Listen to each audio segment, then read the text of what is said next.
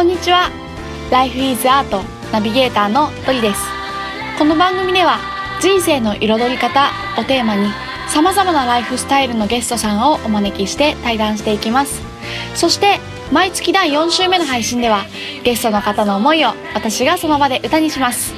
皆さん最後の回までお楽しみに。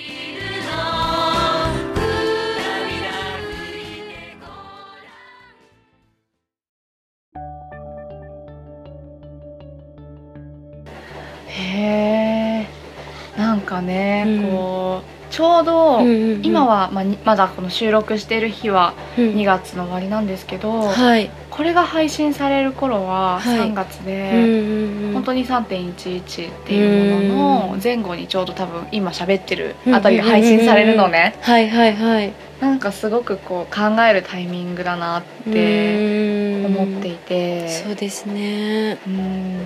なんかそのもともとこのラジオ今「Life is Art」っていう名前でやってるんですけど、最初は和音ラジオっていう名前で、音楽のボランティア団体和音っていう、聞いたことありますよ。ありますか？ありがとう。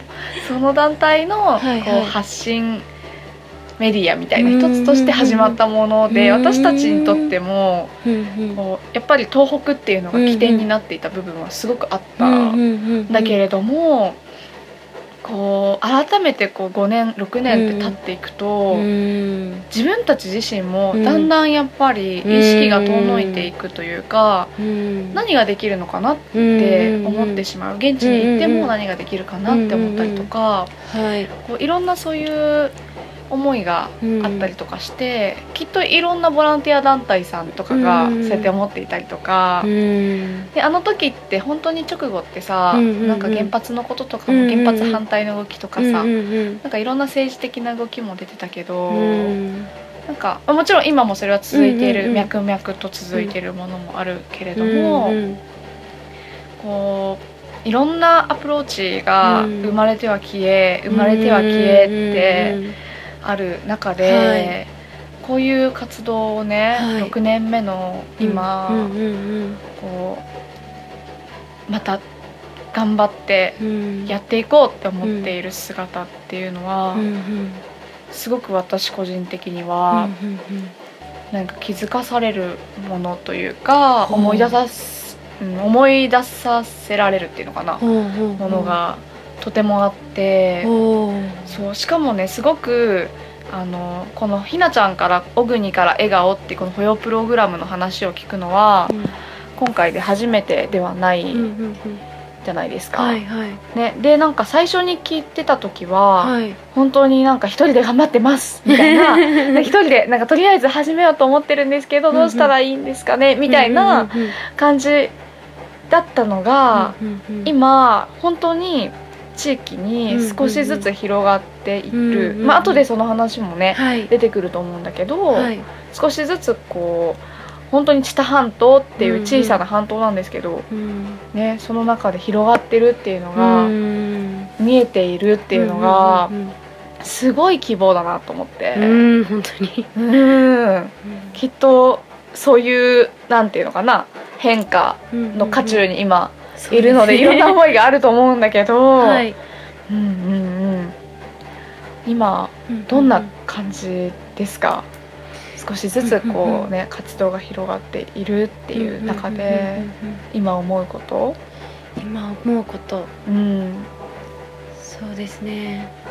私その2年前うん。は一人でうん。その小国からの笑顔うのん保養プログラムが北海道でありますっていうのを聞いてうんうん私ずっと福島県の活動には関わりたいなっていうのがあったのうんで、うん。まあ一人でも行ってみるか頑張ってと思ってうん一人でその行ったんですね最初は。う。んでそこからこう大学生の仲間を集めて、愛知県でできることをちょっとずつやろうって始めていたことが、うん。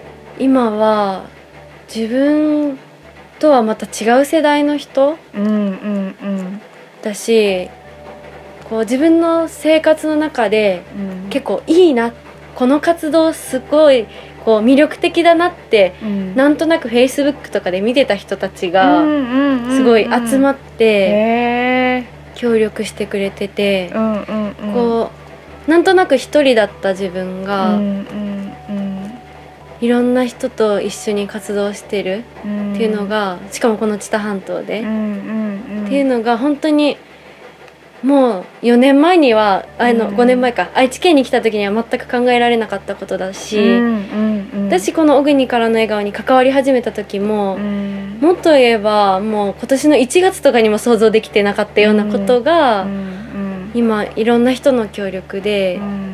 できてるっていう状況、でうん。うんなんか単純にすごいなってうんうふうに毎日思いながらうんうん。生きてるって感じ。生きてるって感じなんだ、はい。いいね。がしてます。うんうんうん。はい。なんかそのひなちゃんのさ、はいはい。これやりますっていう声かけがなかったらそもそも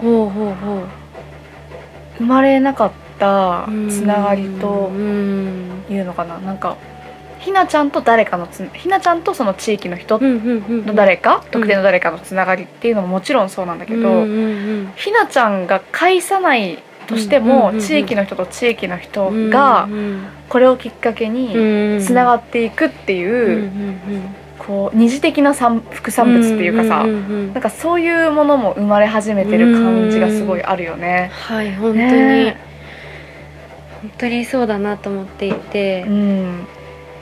今その私がやりたいことにうん。ちょっとでも興味があるよっていう人とか、うんうん協力してって言ってくれてる人たち向けに説明会っていうのを。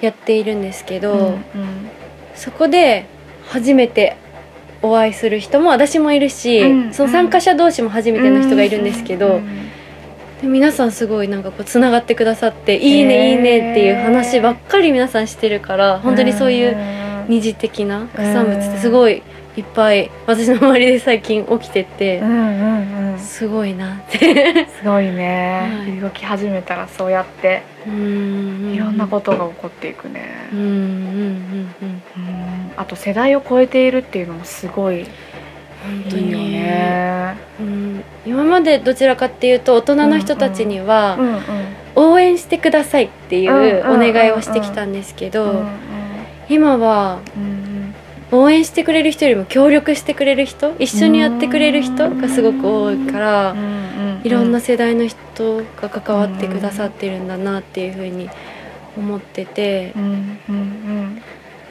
うん。なんか本当にそうですね。その例えば私の生活だったらうん。うんまあ、私と友達とお母さんぐらいの人ぐらいにしか関わりが普段はないのにうん。小学生がいる人いる方うんそうだよお子おね母さんとかっていうところの関わりがあったりとかもっと違っておじいちゃんおばあちゃんぐらいの世代の人とか関わってくださったりとか本当にいろんな人が いろんな世代の方が関わってくれているなってねえなんか今ねいろんなお宅にねん募金箱をねうん置いていたりとかね。はい。本当に。私の知り合いの人も置いたりしうんてたんですけど。そうでもなんかすごくね生き生きその PR とかもされててなんか私にもでできることが見つかったじゃないけどさ。うんうん。なんかそういう感じでやっぱりうんみんななんかやりたいって思ってたんだろうなって当時もね。ね。うん。でもやっぱり私たちみたいにって言うと変だけど子供とかも持ってなくて、フットワークを比較的軽くいられる学生とか、その若者って呼ばれる人たちは現地に行くことができたけれども、うんそうですね。ねできなかった人たちは本当にたくさんいるから、うん。なんかこうなんだろうな行くっていうよりも待つっていうことでもできることがあるんだみたいな、うんうんそういうきっかけをくれたのがこのプロジェクトかなって、うんうんうんそんな話をその地域の人に聞きながらねなんか思はいはいはい。ってて。ううん。んそうですね本当に。うんうん。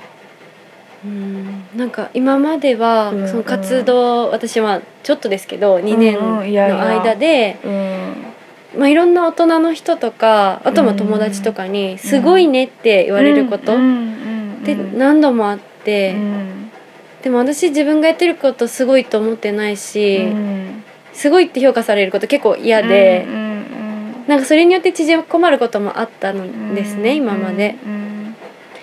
だからなん。かまた、この新しいチャレンジをすることで。またそう言って言われるんじゃないかなって私の中ではちょっとだけこうなんか恐怖とまでは言いませんけど、なんかこうそうだなちょっとそうなったら嫌だなみたいなとこがなんとなくあったんですけど、今すごいねっていう人全然いなくて、うんうん、なんか「ありがとう」って言われるんですよ。多分それは今ねみどりさんが言ってくれたところ、うん、うんうん。そうだね、うん、一緒にできることを作ってくれてありがとうって。私からしたら「いやありがとうございます」って感じなんですけどなんか「ありがとう」って言われることがすごく多くて、なんか今までと反応が違うから正直焦るとこもあります。はい、そうなんだ。はい。今まで私が一生懸命いろんな人に「ありがとうございます」って言って応援とか協力をしてもらってたのに「ありがとう」って言ってくれながら協力してくれるみたいなすごい不思議な感じ。へえ仲間だね。ねえ本当に。みんなが仲間。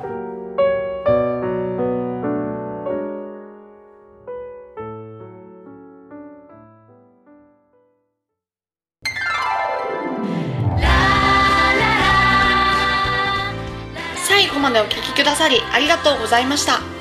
Life is Art の配信は毎週金曜日に行っています。それではまた来週お楽しみに